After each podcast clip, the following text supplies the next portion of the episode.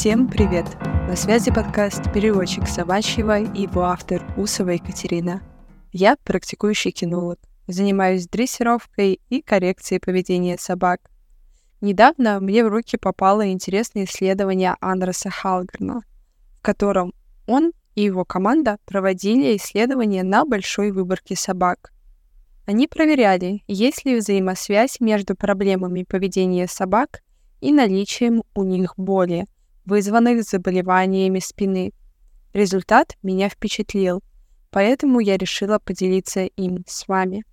Сбор данных. В исследовании приняли участие 400 собак. Их хозяевам предложили пройти бесплатное исследование по состоянию здоровья и выявлению болезней у их собак. Первым делом владельцы собак заполняли анкеты с опросником. Он состоял из нескольких блоков. Были общие вопросы, касающиеся состояния здоровья собаки, например, порода, пол, возраст собаки, состояние ее тазобедренных, шейных и коленных суставов.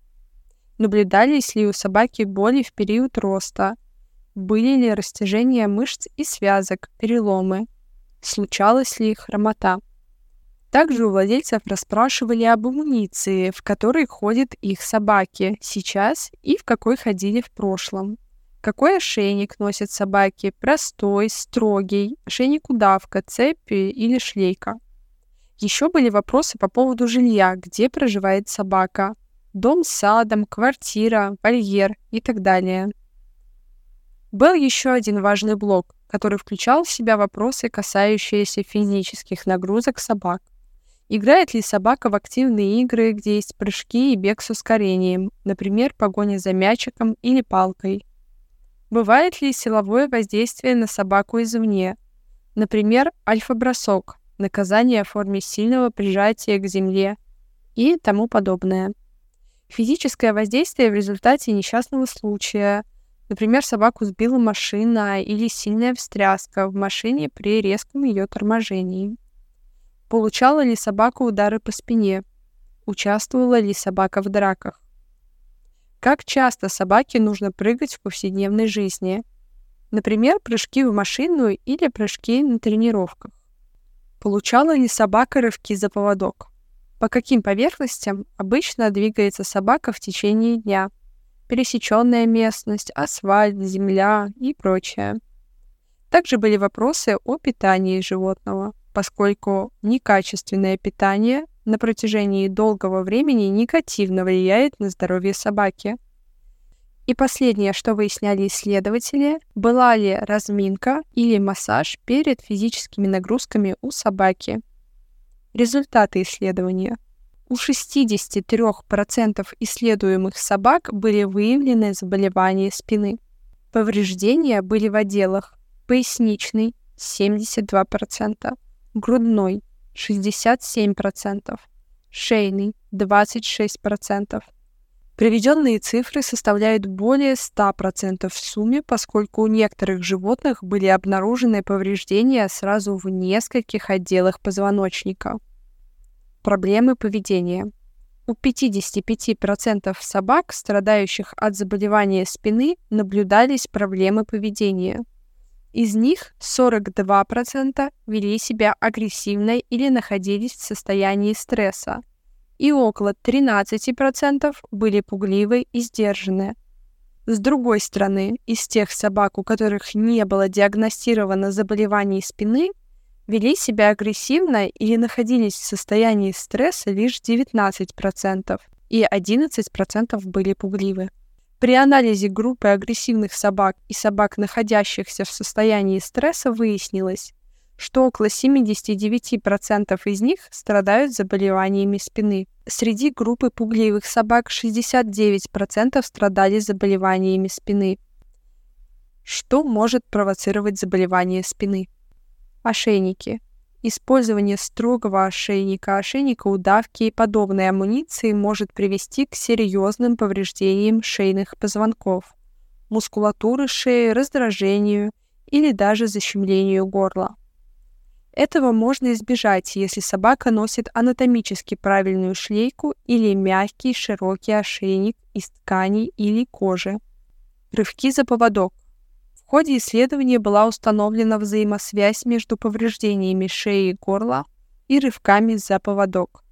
91% собак с повреждениями шеи по какой-либо причине подвергались сильным рывкам за поводок со стороны хозяина, либо когда животное само длительное время тянуло себя за поводок.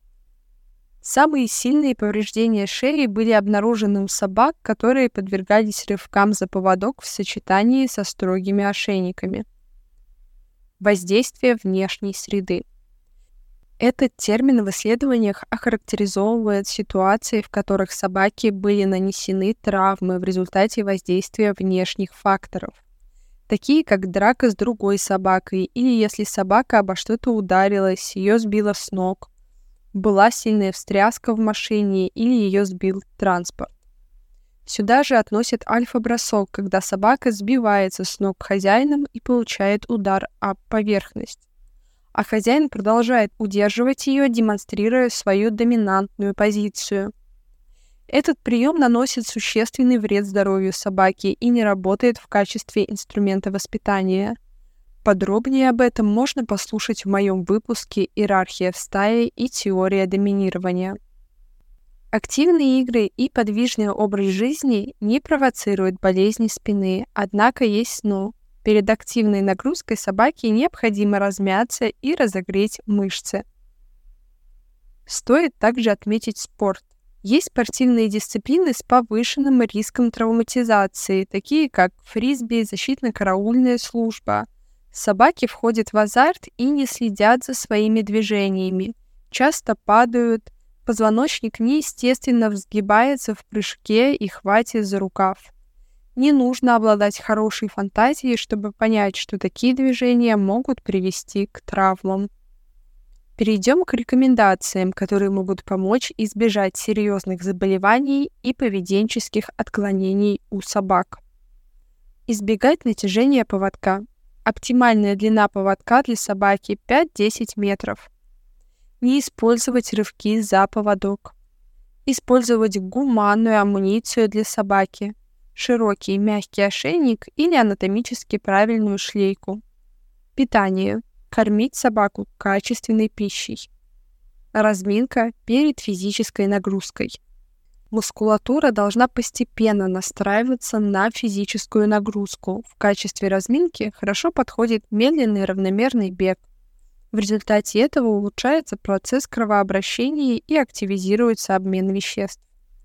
Подтягивание поклоны тоже способствуют этому процессу. Также для цели разогрева мышц хорошо подойдет массаж. В своей практике при коррекции отклоняющегося от нормы поведения в первую очередь я уделяю внимание здоровью собаки. Исходя из моей практики и данных этого исследования, страх, агрессия и другие проблемы поведения, например, чрезмерный подбор еды на улице – может быть связан с проблемами здоровья собаки. Хорошая новость в том, что это все поправимо, и с этим можно работать. Уделяйте внимание самочувствию вашей собаки. Подходите к тренировкам с умом. Старайтесь минимизировать риск получения травм. Свои вопросы вы можете задать в чате телеграм-канала, ссылка в описании выпуска. Я буду очень благодарна вашей оценке и комментариям на той платформе, где вы меня слушаете. На связи был подкаст «Переводчик собачьего». Всем пока. До встречи в следующем выпуске.